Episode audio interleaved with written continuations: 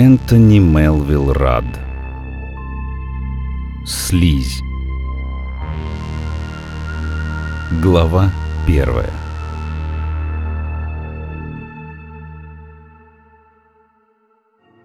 Леса Южной Алабамы – малонаселенный регион, где проживают негры из глубинки и каджуны.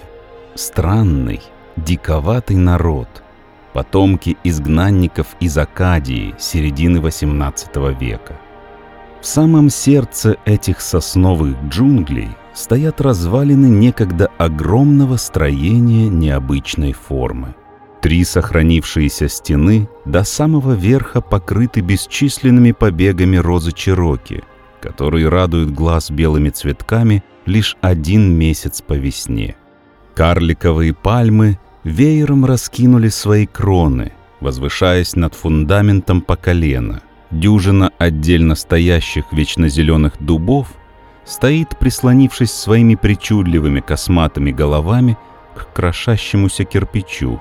Стволы их изуродованы пучками серого испанского мха, а двухфутовый куст амеллы полностью оголил скрюченные узловатые ветви, лишив их листьев.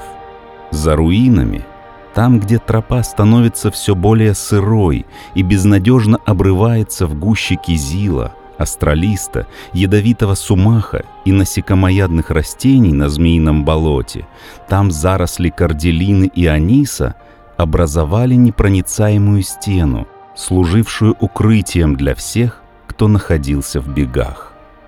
Некоторые же скрывались на берегах этой зловещей топи, чтобы варить на продажу самогон или кукурузный виски. Поговаривают, что эта традиция сохранялась многие десятилетия и до разрушения загадочного строения. Я склонен этому верить, потому что вечерами, исследуя это удивительное место, встречал там болотных жителей.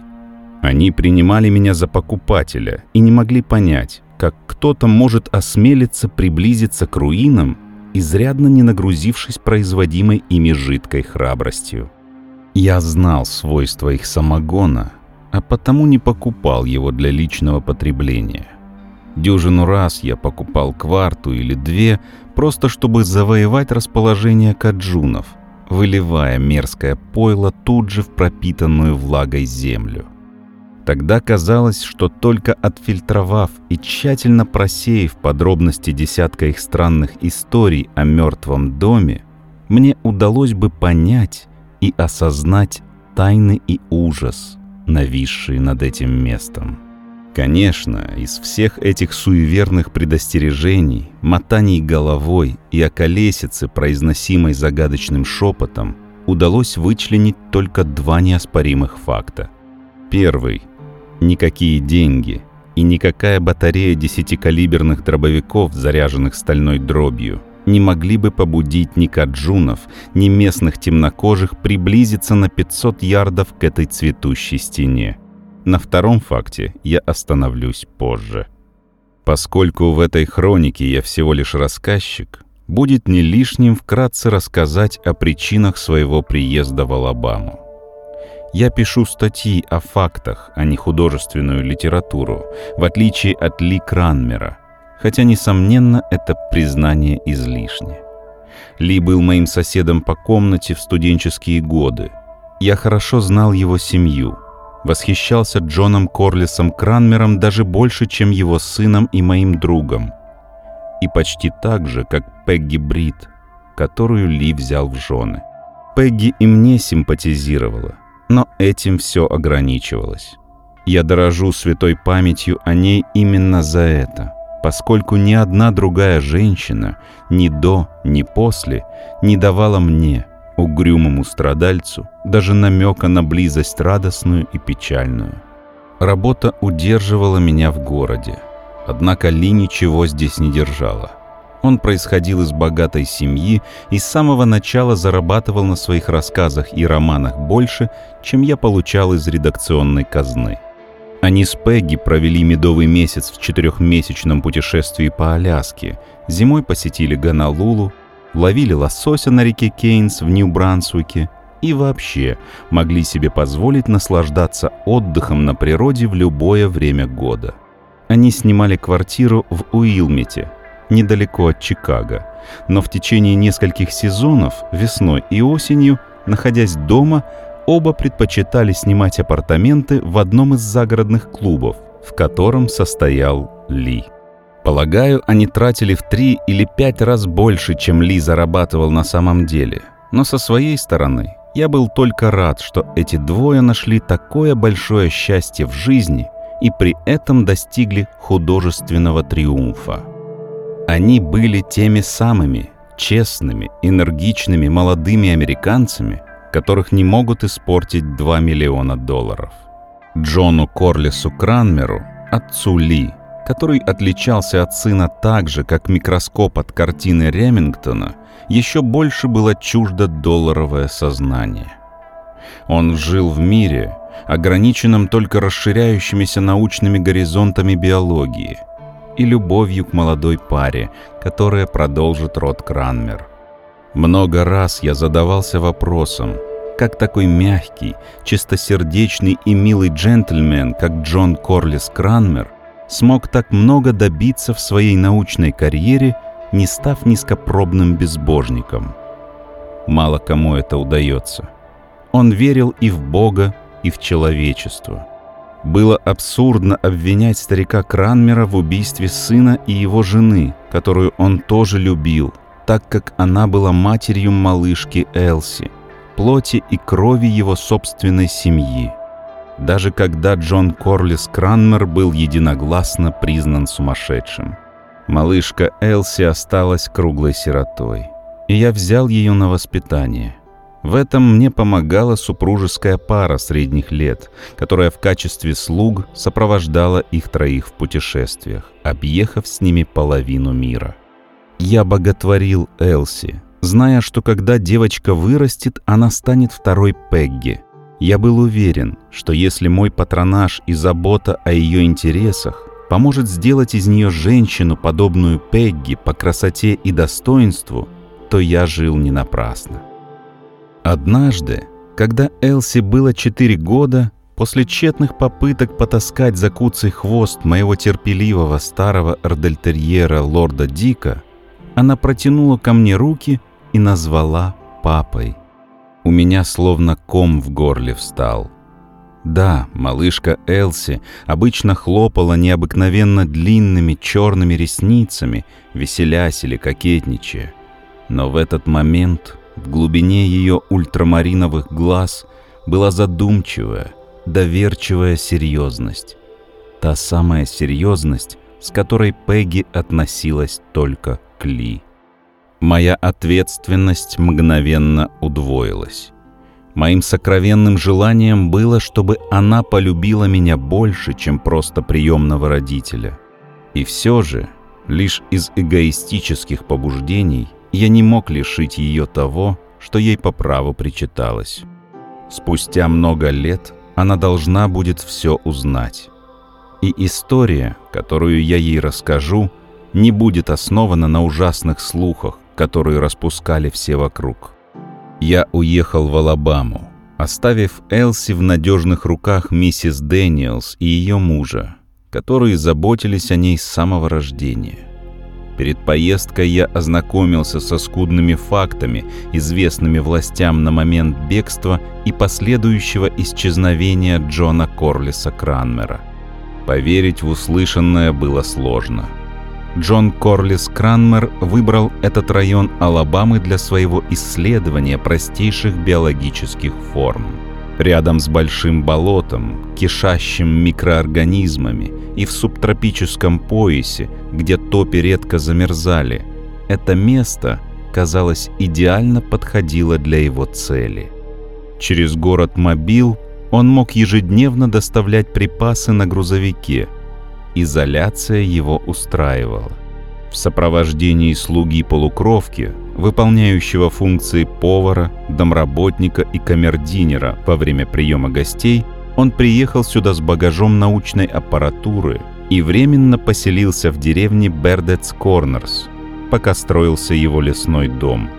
Все сходились на том, что Лодж, как называл его сам хозяин, был массивным строением из восьми или девяти комнат, построенным из бревен и строганных пиломатериалов, купленных в Оук Гроув.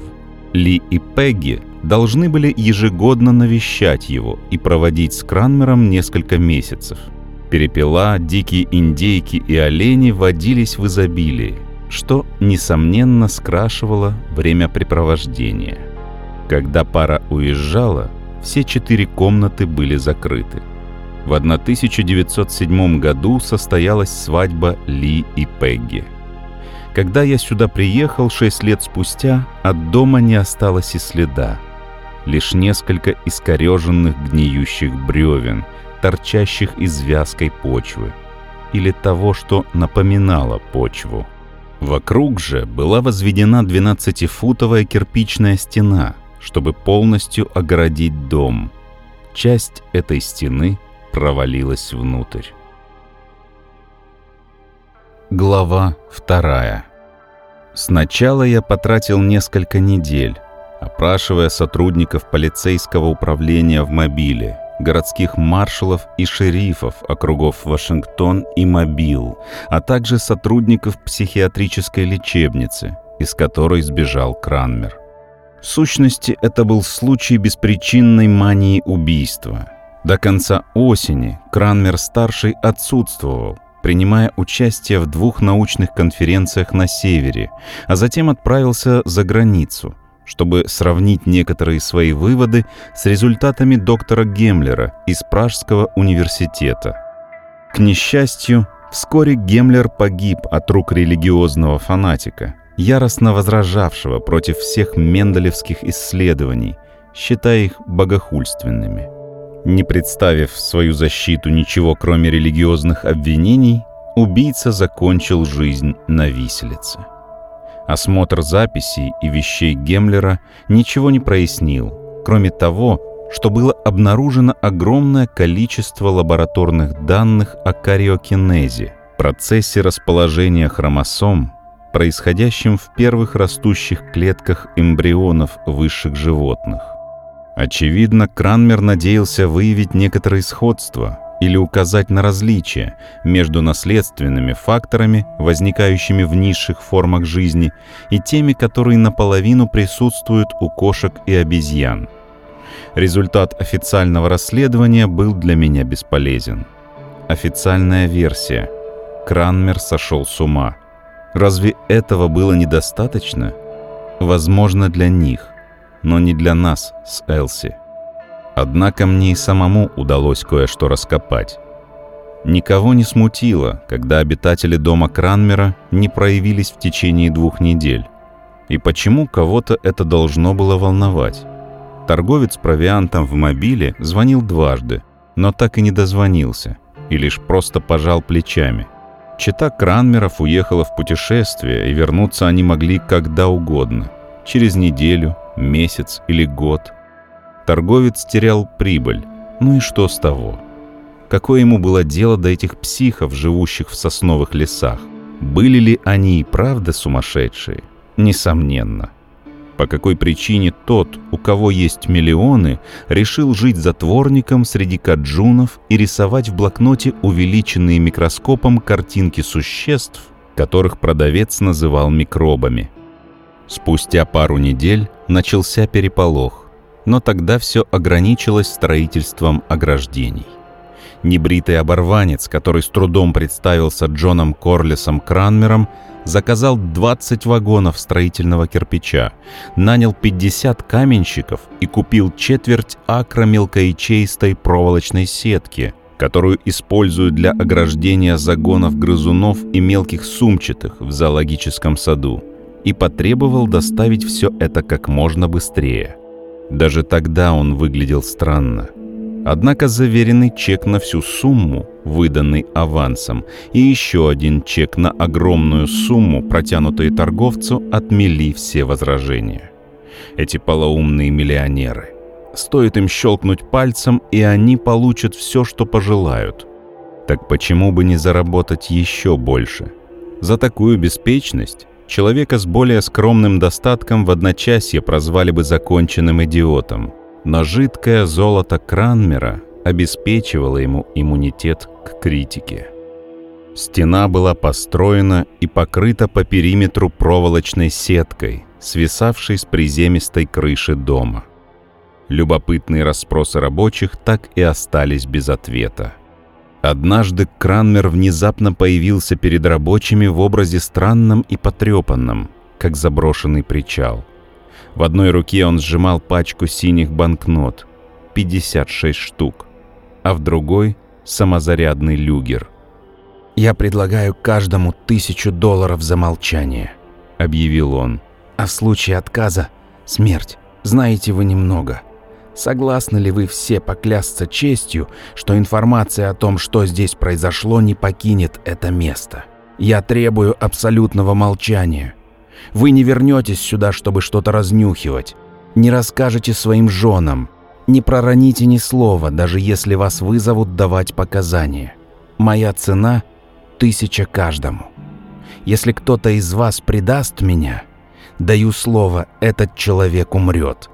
Я богат и могу нанять убийц. Ну, что скажете?» Мужчины настороженно переглянулись. Направленный на них люгер помог принять решение.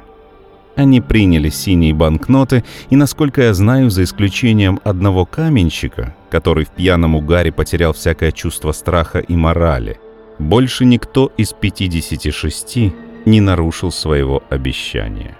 А того бедолагу позже прибрала белая горячка.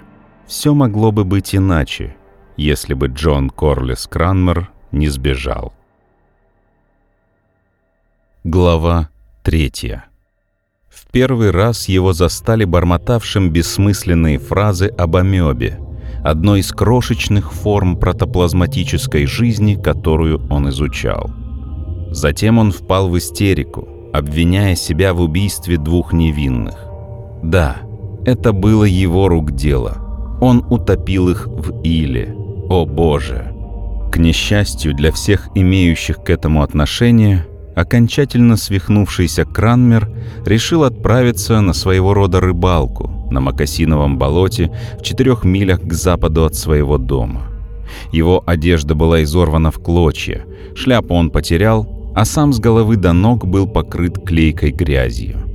Неудивительно, что добрые жители Шанксвилла, никогда не видевшие эксцентричного миллионера, не узнали в нем Кранмера. Они поймали его, обыскали карманы и, не найдя ничего, кроме огромной суммы денег, поместили под наблюдение врачей.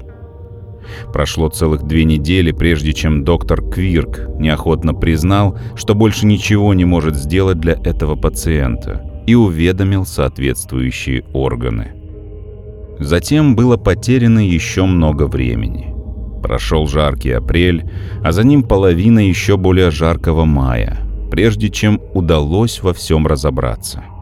И когда, наконец, в этом несчастном, буйно помешанном опознали Кранмера, и выяснилось, что два человека, о которых он кричал в бессвязном бреду, действительно исчезли – на самом деле уже мало что можно было изменить. Психиатры освободили его от ответственности и поместили в камеру для буйно помешанных. Тем временем в лодже стали происходить странные вещи.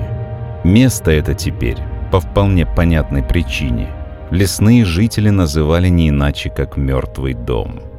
Пока одна из стен не обрушилась, не было никакой возможности увидеть, что происходило внутри, если только у кого-нибудь не хватало смелости взобраться на один из высоких дубов или на само ограждение. В этой наспех возведенной стене не было ни дверей, ни каких-либо отверстий.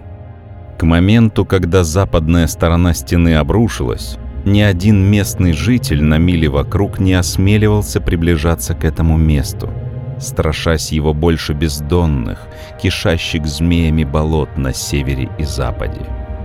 Единственного заявления Джона Корлиса Кранмера оказалось достаточно. Немедленно начались поиски.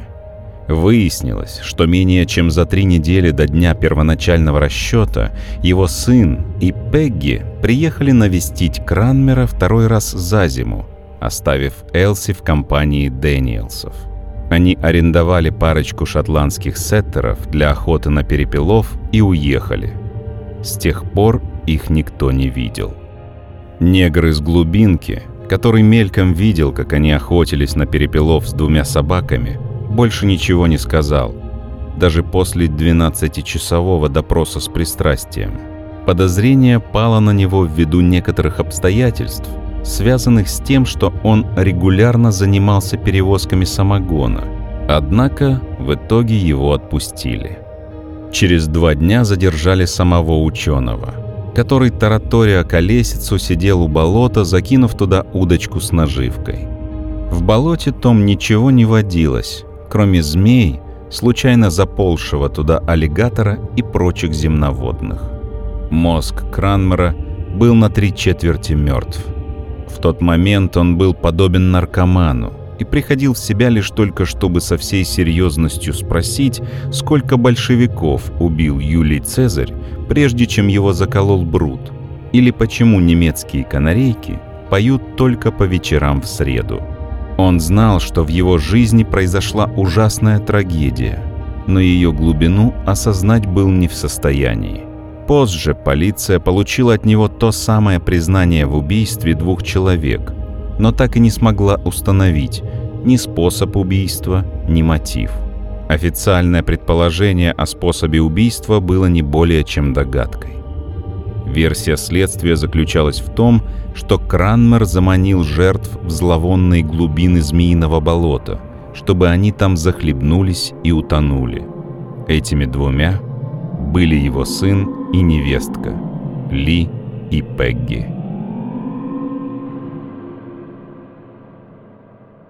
Глава четвертая.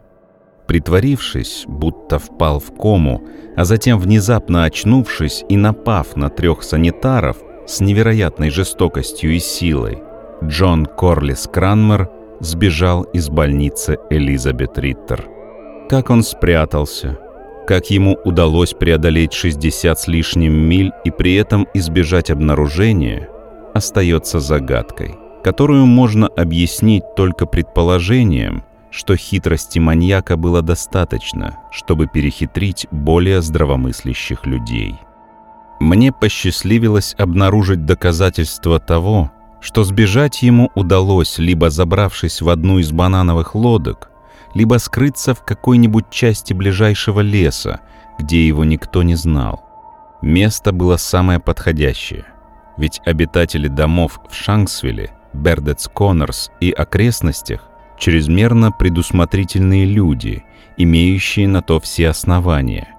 И по сей день они держат под рукой заряженные ружья и баррикадируют свои двери с наступлением темноты. Вкратце опишу первые 10 дней моего расследования. Я организовал штаб-квартиру в Бердетс Корнерс. Каждое утро брал с собой обед и выезжал оттуда, возвращаясь обратно до наступления темноты, чтобы поужинать кукурузной кашей со свининой или бараниной. Сначала я планировал разбить лагерь на краю болота, поскольку возможность насладиться природой выпадает мне нечасто – но после беглого осмотра местности от этой идеи я отказался. Я не хотел разбивать там лагерь в одиночку, хоть я менее суеверен, чем агент по продаже недвижимости. Возможно, это было некое сверхъестественное предупреждение. Странный, слабый, солоноватый запах гниющей рыбы, витавший вокруг развалин, оказался слишком неприятен для моего обоняния. Каждый раз, когда удлиняющиеся тени настигали меня возле мертвого дома, меня пробирал озноб. Этот запах сильно поразил меня. В газетных сообщениях я нашел одно гениальное объяснение этому. Позади мертвого дома у внутренней части стены находилась болотистая впадина круглой формы. Сейчас на дне чашеобразной впадины оставалось лишь немного грязи, но один из репортеров газеты «Мобил Реджистер» предположил, что во времена, когда дом был обитаем, в этом месте находился бассейн для разведения рыбы. Когда вся вода высохла, рыба погибла, и оставшаяся грязь пропиталась ее запахом. Вероятность того, что Кранмеру для некоторых экспериментов требовалась свежая рыба, пересилила естественное возражение, что в стране, где в каждом ручье водится сарган, щука, окунь, сом и многие другие виды рыб, никому не придет в голову разводить их в застойной луже. Потоптавшись вокруг ограждения, проверив хрупкий высохший верхний слой земли внутри и порассуждав о возможном назначении стены, я срезал длинную ветку сирени и прощупал ей ил. Один фрагмент рыбьего позвоночника подтвердил бы догадку обладавшего богатым воображением репортера. Я не нашел ничего похожего на рыбий скелет, но установил несколько фактов. Во-первых, дно этого грязевого кратера находилось всего на 3-4 фута ниже поверхности оставшегося ила. Во-вторых, рыбья вонь становилась сильнее по мере того, как я перемешивал жижу. В-третьих, в какой-то момент грязь, вода или то, что составляло остаток содержимого, достигли края чаши. Когда была отколота корка двухдюймового верхнего слоя, по краям проявились какие-то следы. Это меня озадачило. Природа этого тонкого, высохшего налета, который, казалось, покрывал все, вплоть до подножья стены, стала предметом следующей проверки. Это был странный материал, который крошился под пальцами и не был похож ни на один образец почвы, который я когда-либо видел. Хотя, несомненно, это была какая-то форма нечистот, стекающих с болота во время разливов рек или проливных дождей, которые достаточно часто идут в этих местах весной и осенью. Когда я проходил по нему, он глухо похрустывал. Он также обладал рыбным запахом, но не таким сильным. Я взял несколько образцов для лабораторного анализа там, где он лежал на Земле наиболее толстым слоем, а также несколько образцов там, где его глубина, казалось, не превышала толщины листа бумаги. Помимо возможного отношения этого материала к исчезновению трех моих друзей, я чувствовал неподдельный интерес. Интерес к чему-то странному и необъяснимому, который придает охоте за фактами определенный налет романтики. Рано или поздно мне предстояло объяснить себе – почему этот слой покрывал все пространство внутри стен, но снаружи его нигде не было видно. Однако я намеревался решить эту загадку позднее. Гораздо интереснее были следы ударов на стенах и на том, что когда-то было домом. Последний, казалось, был вырван из фундамента гигантской рукой, разрушен до основания искорежен до такой степени, что перестал походить на жилище, а затем рассыпан в виде фрагментов у основания стены, в основном с южной стороны, где в изобилии лежали груды скрученных, сломанных бревен.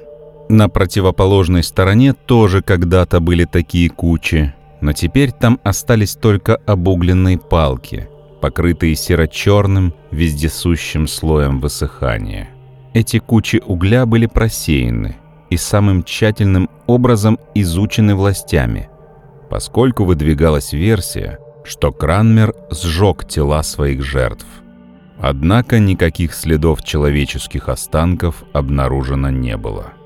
Впрочем, пожар указал на один странный факт, который опроверг версию событий, предложенную детективами за несколько месяцев до этого – Последние, предполагая, что высохшие нечистоты попали в дом из болота, считали, что бревна дома всплыли по бокам стены и там сложились в несколько куч. Абсурдность такой теории проявилась еще более отчетливо в том, что если нечистоты попали сюда в результате наводнения, то бревна наверняка уже были свалены в кучи.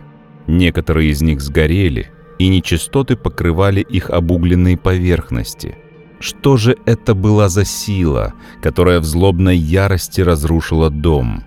Почему часть обломков была сожжена, а остальные уцелели? Я чувствовал, что именно здесь кроется ключ к разгадке, но никакого объяснения дать не мог. То, что сам Джон Корлис Кранмер, физически здоровый, но десятилетиями ведущий малоподвижный образ жизни человек, был способен на разрушение такого масштаба без посторонней помощи, поверить было трудно. Глава пятая. Я начал внимательно осматривать стену, надеясь обнаружить нечто, что дало бы начало новой версии событий. Качество постройки оставляло желать лучшего. И хотя ей было немногим больше года, оставшиеся части свидетельствовали о том, что они начали разрушаться уже в тот день, когда был уложен последний кирпич. Во многих местах раствор сразу вытек из стыков, а кирпичи потрескались и вывалились. Ростки вьющихся лиан проникали в щели, ускоряя разрушение стен, одна из которых уже обрушилась. Именно в этом месте у меня появилось первое ужасное предположение о том, что здесь произошло на самом деле. Я обратил внимание на то, что на разбросанных кирпичах, даже тех, что скатились внутрь к зияющему выступу фундамента, загадочного налета не было. Конечно, можно было предположить, что слабый участок стены был разрушен в результате наводнения. Я расчистил это место от обломков кирпичей и, к удивлению, обнаружил, что основание было прочным. Под ним была твердая красная глина. Версия с наводнением была ошибочной, и лишь невероятная сила могла стать причиной такого разрушения. После тщательных измерений, анализа и умозаключений – я пришел к выводу, что нижние слои кирпича вывалились наружу, а верхние — внутрь. Становилось очевидно, что обрушение стены и уничтожение дома были вызваны одной и той же таинственной и ужасающей силой. Это выглядело так, словно тайфуну или гигантской центрифуге понадобилось пространство для вращения, чтобы разрушить деревянную постройку. Но и эту теорию развить мне не удалось, хоть меня и называют человеком с чересчур богатой фантазией, в чем меня упрекали как минимум три редактора. Возможно, это было сказано в виде ироничного замечания под влиянием личной симпатии и любви. Я не оправдываюсь, но помимо смутного понимания того, что какая-то ужасная, непримиримая сила, должно быть, выбрала это место в качестве игровой площадки, я закончил свой девятый день записей и расследований почти в таком же темном неведении, в каком пребывал еще в Чикаго, за тысячу миль отсюда. Затем я решил продолжить расследование, поселившись с темнокожими и каджунами. Дни напролет я слушал рассказы о периоде, предшествовавшем побегу Кранмера из больницы Элизабет Риттер, когда поселившиеся в этих местах беглецы – вынуждены были дышать отравленным воздухом, распространившимся на мили вокруг мертвого дома. Этот запах был настолько невыносим, что казалось, люди просто боялись приблизиться к дому и рассказывали самые причудливые истории, связывая с этим местом средневековые суеверия. Пересказывать эти небылицы я не буду, ибо реальная история ничуть не меньше поражает воображение полдень одиннадцатого дня я случайно встретил Каджуна Рори Пайрона, одного из самых неприятных персонажей, с кем мне только довелось общаться. Случайно, пожалуй, не очень уместное слово. В моем списке были все обитатели леса в радиусе пяти миль, и Рори в нем был шестнадцатым. Я направился к нему только после того, как опросил всех четверых крабье и целых две семьи пешонов. Рори относился ко мне с крайним подозрением, пока я не сделал ему подарок в виде двух кварт самогона, купленных у пешонов. Я не трезвенник и сам питаю слабость к хорошему вину или 12-летнему бурбону, но не к этому жуткому пойлу. За долгое время я в совершенстве научился имитировать, будто пью эту редкостную дрянь, а потому с самого начала одурачил Пайрона. Опустив предисловие, перейду к его первому показанию о мертвом доме и его бывших обитателях. Выяснилось, что Пайрон знал больше, чем любой другой темнокожий или каджун в округе. «Ничего не скажу. Боже, да если я открою рот, мало ли что могу ляпнуть. Я должен молчать. Черт меня дери!» Я согласился. Он получил образование в школах и церквях, которые содержат исключительно каджуны, живущие в глубине леса, и казался человеком мудрым, но в то же время наивным. Мы выпили, и мои вопросы были уже ни к чему. Спиртное пробудило в нем желание заинтересовать меня, а единственным объектом моего интереса в этой глуши был мертвый дом. Три четверти пинты едкой, тошнотворной жидкости, и он уже говорил намеками, а после пинты рассказал мне то, во что я едва мог поверить.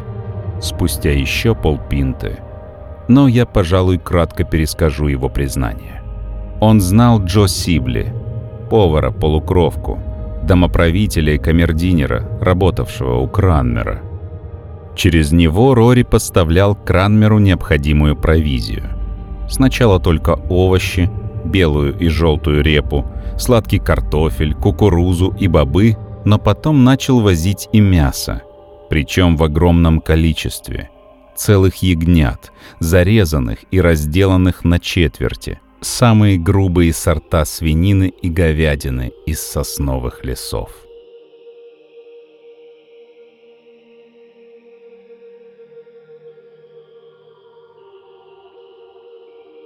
Глава шестая В том самом роковом декабре Ли и его жена остановились в лодже примерно дней на десять. Они заехали туда по пути на Кубу, где планировали провести недель 5-6 и намеревались пробыть в сосновых лесах пару дней. Но что-то заставило их внести изменения в этот план.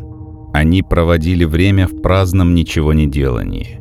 В эти дни Ли, казалось, был чем-то сильно озабочен – причем настолько сильно, что только когда Пегги настояла на продолжении их поездки, он смог снова прийти в себя. Именно в эти 10 дней он начал покупать мясо. Поначалу это были мизерные кусочки.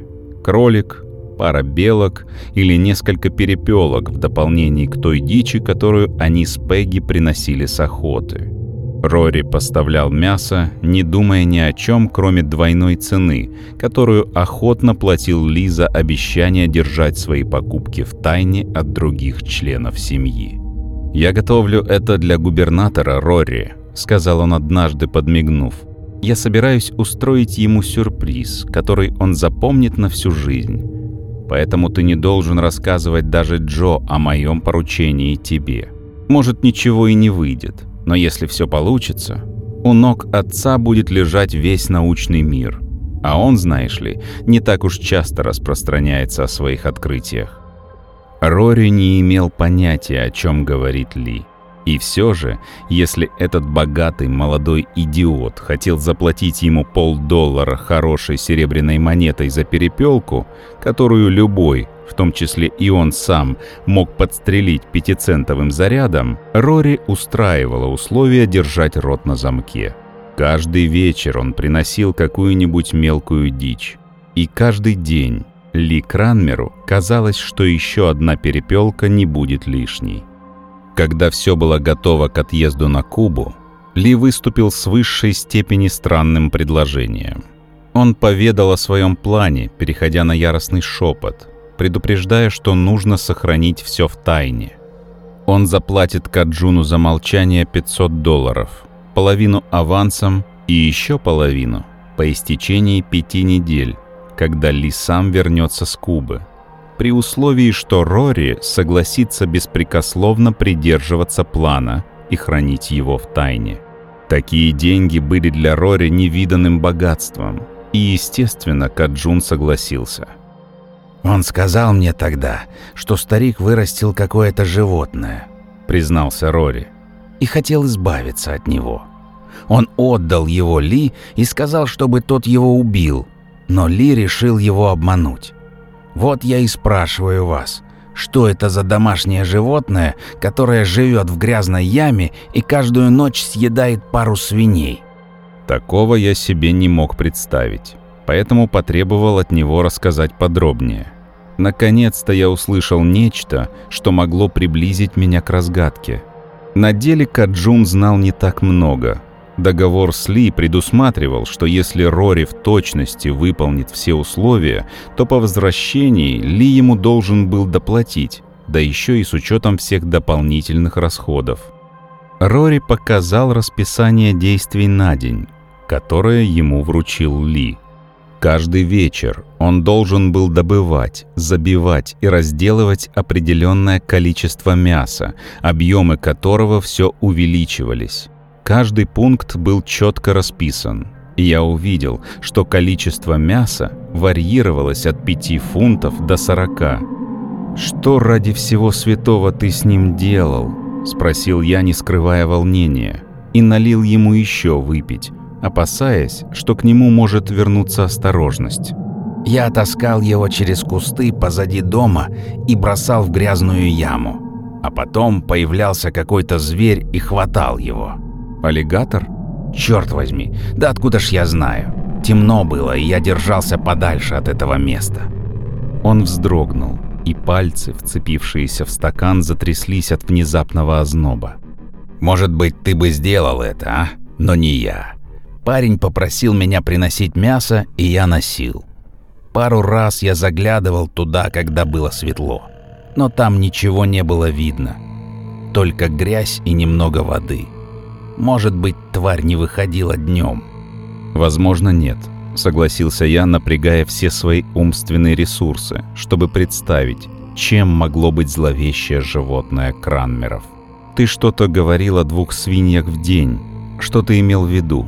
В этой бумаге, являющейся достаточным доказательством того, что ты говоришь правду, говорится, что на 35-й день ты должен был бросить в яму 40 фунтов мяса любого вида. Два борова, даже из сосновых лесов, весят гораздо больше 40 фунтов. Это было после. После того, как он вернулся.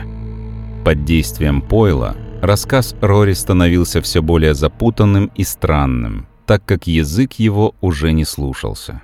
Я продолжу свой рассказ без отступлений, не пытаясь воспроизводить его словесные варварства и свои приемы по удерживанию его линий повествования.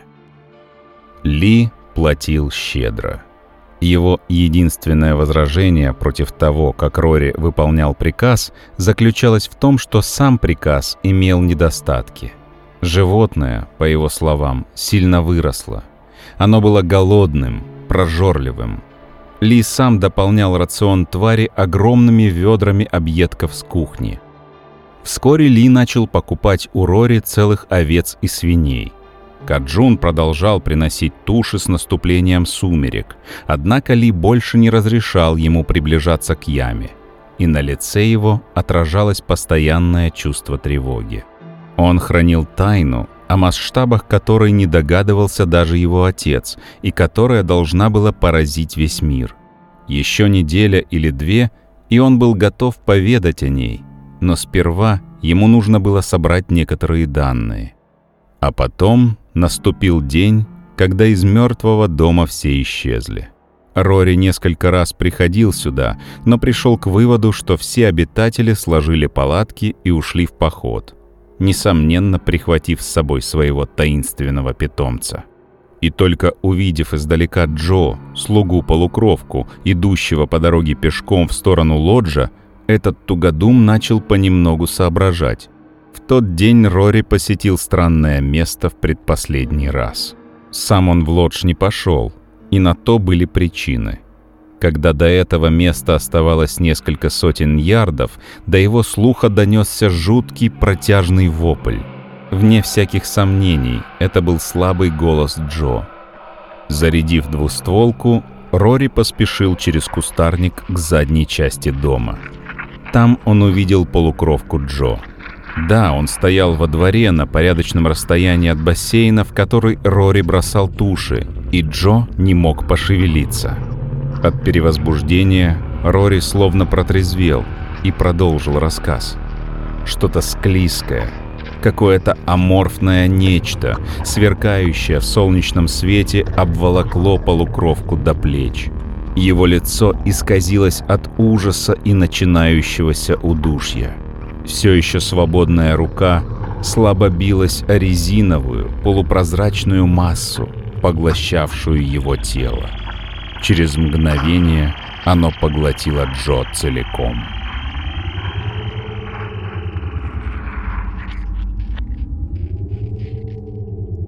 Глава седьмая Уединившись в своей ветхой хижине, Рори не просыхал пять дней. Протрезвев, он решил, что все увиденное было всего лишь пьяной галлюцинацией. Вернувшись к дому Кранмеров, он, к удивлению своему, обнаружил высокую кирпичную стену, окружавшую лодж и ту самую гигантскую лужу, в которую он бросал мясо. Пока он нерешительно ходил вокруг дома в поисках проема в стене, которым не осмелился бы воспользоваться, даже если бы и нашел. Из-за стены донеслись грохот и треск бревен, после чего последовали непрерывные звуки страшного разрушения. Он бросился в укрытие к одному из дубов, и на его глазах последние опорные колонны дома проломили стену изнутри. Вся конструкция развалилась. Крыша провалилась внутрь, но казалось, что она двигалась и после падения. Бревна, из которых были построены стены, разлетелись в щепки, словно попав в лесопильную машину. Так все и закончилось.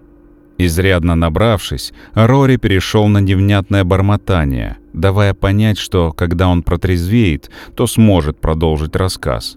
Но меня, оцепеневшего от ужаса, это почти не волновало. Если то, что он рассказал, было правдой, то какое же безумие творилось здесь? Теперь мне открылись ужасные подробности, которые касались Ли и Пегги. Только мысли об Элси заставляли меня продолжать поиски. Ведь теперь казалось, что версия о проделках сумасшедшего была бы предпочтительнее того, что я услышал от Рори. Что это была за зловещая полупрозрачная масса? То сверкающее нечто, которое обвивало человека, удушая и поглощая его. Как ни странно, если бы все это касалось незнакомых мне людей, мой разум с возмущением отверг бы то объяснение событий, которое с такой легкостью теперь мне открылось. Но меня интересовало лишь то, насколько Рори преувеличил все случившееся под воздействием своих страхов и алкоголя. Я сидел на скрипучей скамье в его хижине наблюдая за тем, как он возится с зеленым жестяным ящиком, который лежал под его койкой, и что-то бормочет, в то время как ответ на все мои вопросы был уже совсем близок. Однако открытие ждало меня только на следующий день. С тяжелым сердцем я еще раз осмотрел место, где стоял дом, а затем снова отправился в хижину Каджуна, надеясь получить трезвое подтверждение тому, что он рассказал мне в состоянии алкогольного опьянения. Однако я ошибался, вообразив, что запой Рори к утру закончится. Он лежал почти в том же положении, как я его оставил. Изменились только два фактора. Самогона уже не осталось, а жестяная коробка была открыта, и ее содержимое разбросано. Рори каким-то образом сумел открыть ее крошечным ключиком, который все еще сжимал в руке. Только беспокойство за его жизнь заставило меня обратить внимание на коробку. Это было хранилище для мелких рыболовных снастей. Подобные носил с собой любой рыбак. Блесна, крючки на катушках размером до восьмерки с серебряной оправой, три катушки с леской разной толщины, спиннинги, воблеры, плавающие приманки были разбросаны по грубому дощатому полу, где они могли воткнуться в Рори, если бы он начал кататься по полу. Я собрал их, намереваясь предотвратить возможный несчастный случай. Собрав содержимое, я замер. Что-то привлекло мое внимание, что-то лежащее на самом дне ящика. Я пригляделся, а затем быстро бросил крючки и прочий хлам на стол. То, что я увидел в ящике, было блокнотом с отрывными листами – наподобие тех, которые используются для записи лабораторных данных. А Рори и читать-то практически не умел, не то что писать.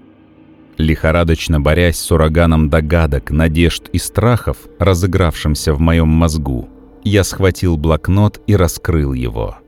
Сразу же я понял, что это ключ к разгадке. Страницы были исписаны карандашом, но почерк был тем самым аккуратным почерком, в котором я узнал руку Джона Корлиса Кранмера. Мое внимание сразу привлекли слова.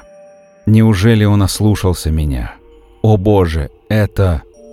Так начиналась первая страница. Здесь я поясню цепочку новых обстоятельств, которые я не без труда выудил из Рори лишь несколько дней спустя, когда он был вызван в полицейский участок Мобила в качестве свидетеля для оправдания моего друга. Рори рассказал мне не все. Во время своего последнего визита в окрестности мертвого дома он увидел еще кое-что. Сгорбленная фигура, сидевшая по-турецки на вершине стены, казалось, усердно что-то писала.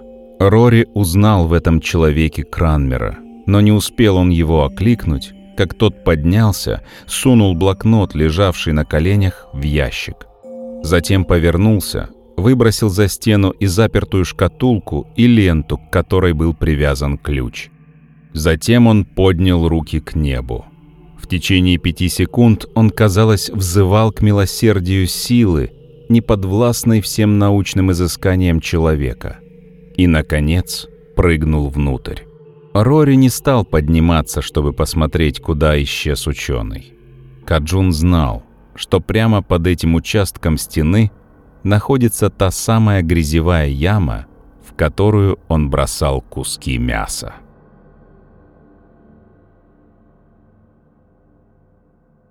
Глава 8. Это подлинная расшифровка написанных мною показаний, рассказывающих о череде реальных событий в мертвом доме. Оригинал этих показаний сейчас хранится в архиве отдела расследований. Записная книжка Кранмера, хотя и написанная аккуратным почерком, все же выдавала его безумие бессвязностью и частыми повторениями – Мои показания были приняты как психиатрами, так и следователями, которые придерживались различных теорий в отношении этого дела. Эти показания отвергают подозрения в отношении трех лучших американцев, когда-либо живших на свете, а также одну сомнительную догадку о предполагаемых преступных наклонностях бедного полукровки Джо. Джон Корлис Кранмер сошел с ума по вполне понятной причине – как хорошо известно читателям популярной билетристики, сильной стороной Ли Кранмера было написание того, что среди собратьев по ремеслу называется жанром псевдонаучных историй, а проще говоря, баек и небылиц, основанных на достоверных фактах в области астрономии, химии, антропологии и других наук. В своих работах Ли доводил до логического завершения недосказанные теории людей – посвятивших свою жизнь поиску ответов на загадки мироздания. В определенном смысле такого рода писатели являются союзниками науки. Они часто визуализируют то, чего не представляли себе даже лучшие из тех, от кого они получают данные, открывая тем самым новые горизонты возможностей. В свое время одним из таких авторов был Жюль Верн.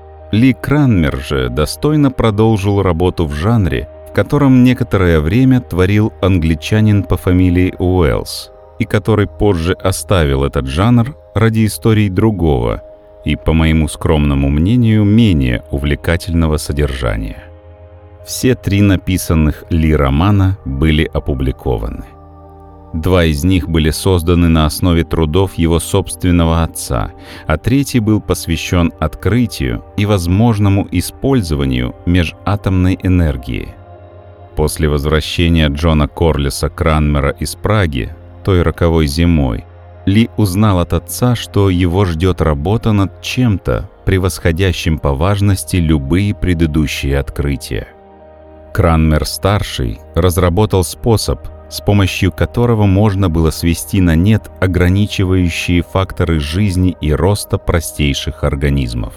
Со временем, при сотрудничестве с биологами, специализирующимися на кариокинезе и эмбриологии высших форм, он надеялся, выражаясь доступным языком, получить возможность выращивать свиней размером со слона, перепелов или вальдшнепов с грудками, от которых можно было бы отрезать 100 килограммов белого мяса, и бычков, чьи отрезанные головы могли бы упираться в третий этаж небоскреба.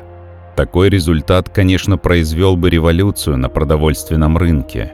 Он также подарил бы надежду всем низкорослым особям человечества – при условии, что если удастся удалить факторы, препятствующие росту, то можно было бы разработать и методы остановки гигантизма.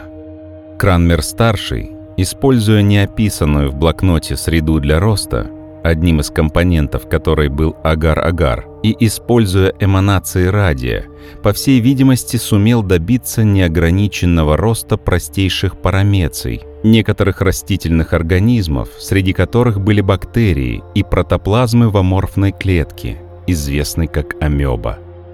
Последняя была единственной клеткой, содержащей только ядрышко, клеточное ядро и пространство – известная как сократительная вакуоль, которая каким-то образом помогала выбрасывать частицы, которые невозможно было усвоить напрямую. Сразу приходит на ум груда древесины, оставленная у внешних стен, окружающих мертвый дом. Когда Ли Кранмер с женой приехали на юг, Кранмер-старший показал своему сыну амебу, обычный организм, видимый под маломощным микроскопом которую он освободил от естественных препятствий для роста. Это амеба, пластичная аморфная масса протоплазмы, была тогда размером с большую говяжью печень и помещалась в сомкнутые ладони. «Насколько большой она может вырасти?» – спросил Ли, широко раскрыв глаза от неподдельного интереса.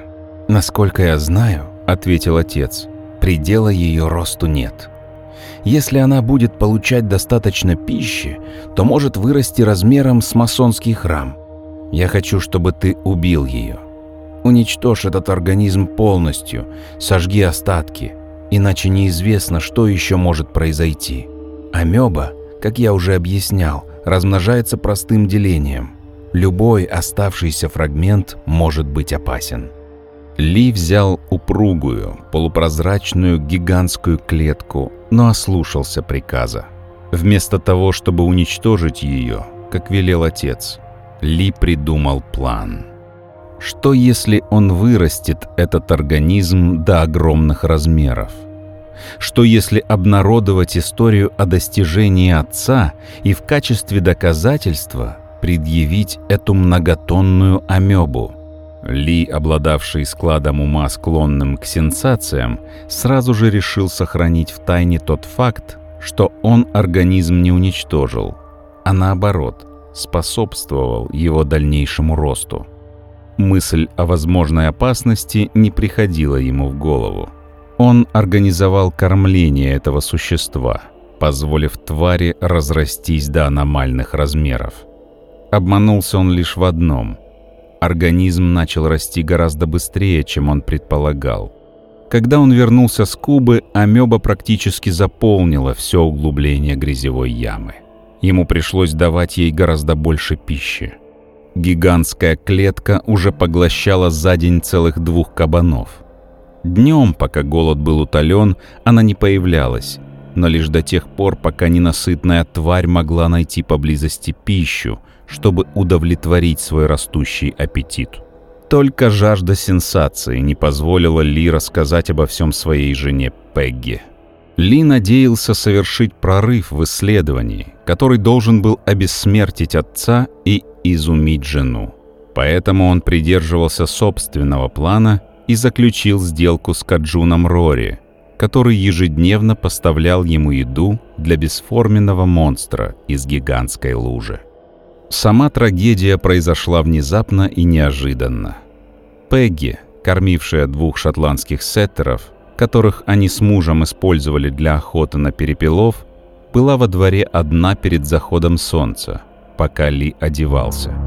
Вдруг тихий воздух разорвал ее крик. Десятифутовые псевдоподии, склизкие щупальца протоплазмы зловещего обитателя ямы обвились вокруг ее лодыжек. На мгновение она ничего не поняла, но, осознав происходящее, закричала во весь голос. Ли, который в это время пытался зашнуровать пару высоких ботинок, выпрямился, побледнел и, выхватив револьвер, бросился к выходу.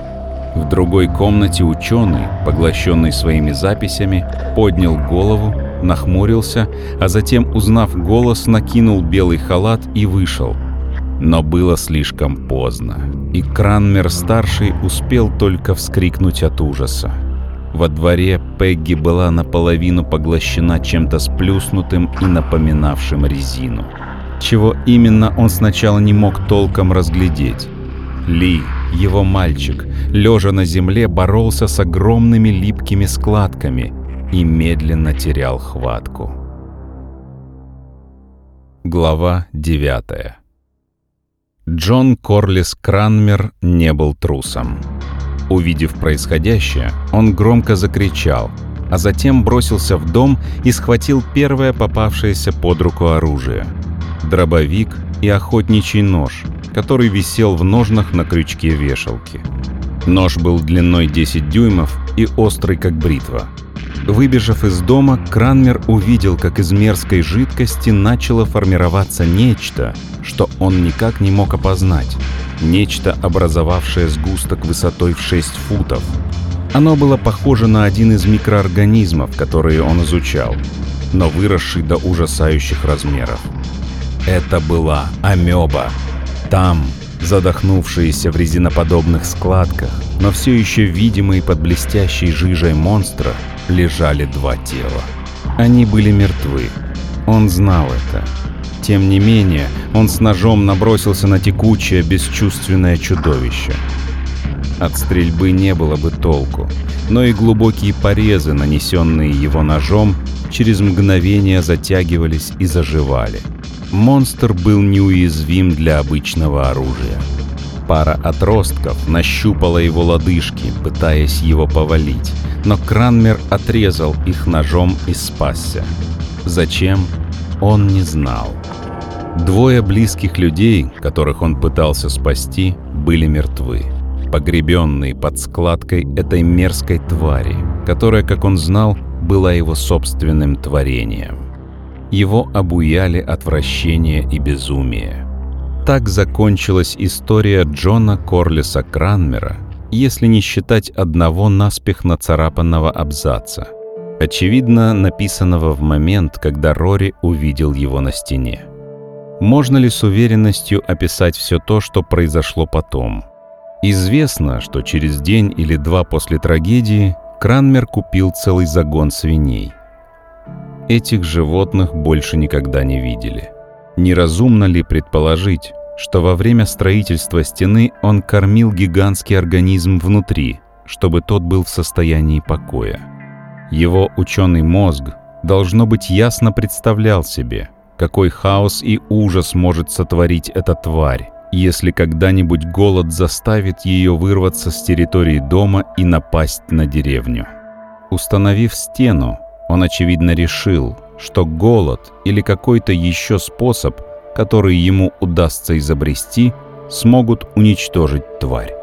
В качестве одного из таких средств он поджег несколько куч разбросанных бревен – Вероятно, это не возымело никакого эффекта. Амеба приносила еще больше разрушений.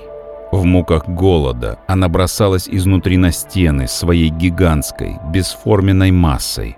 Затем все съедобное внутри поглощалось, но бревна, стропила и другие фрагменты были выброшены наружу через сокращающуюся вакуоль.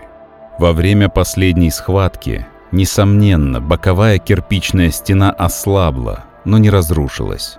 Так гигантская амеба не смогла воспользоваться брешью. В окончательной предсмертной агонии амеба растеклась тонким слоем по земле. Там она и сдохла, хотя нет возможности оценить, сколько времени для этого потребовалось. Последний абзац в записной книжке Кранмера был нацарапан так неразборчиво, что, возможно, некоторые слова я расшифровал неверно. Он гласит «Своими трудами я открыл способ для создания чудовища. Это противоестественное существо, в свою очередь, уничтожило и мои труды, и тех, кто был мне дорог. Напрасно я уверяю себя в невинности помыслов. Мое преступление — самонадеянность. Теперь в качестве искупления, пусть и бесполезного, я отдаю себя. Лучше не думать о том последнем прыжке и о борьбе обезумевшего старика с обвивающим его, умирающим чудовищем.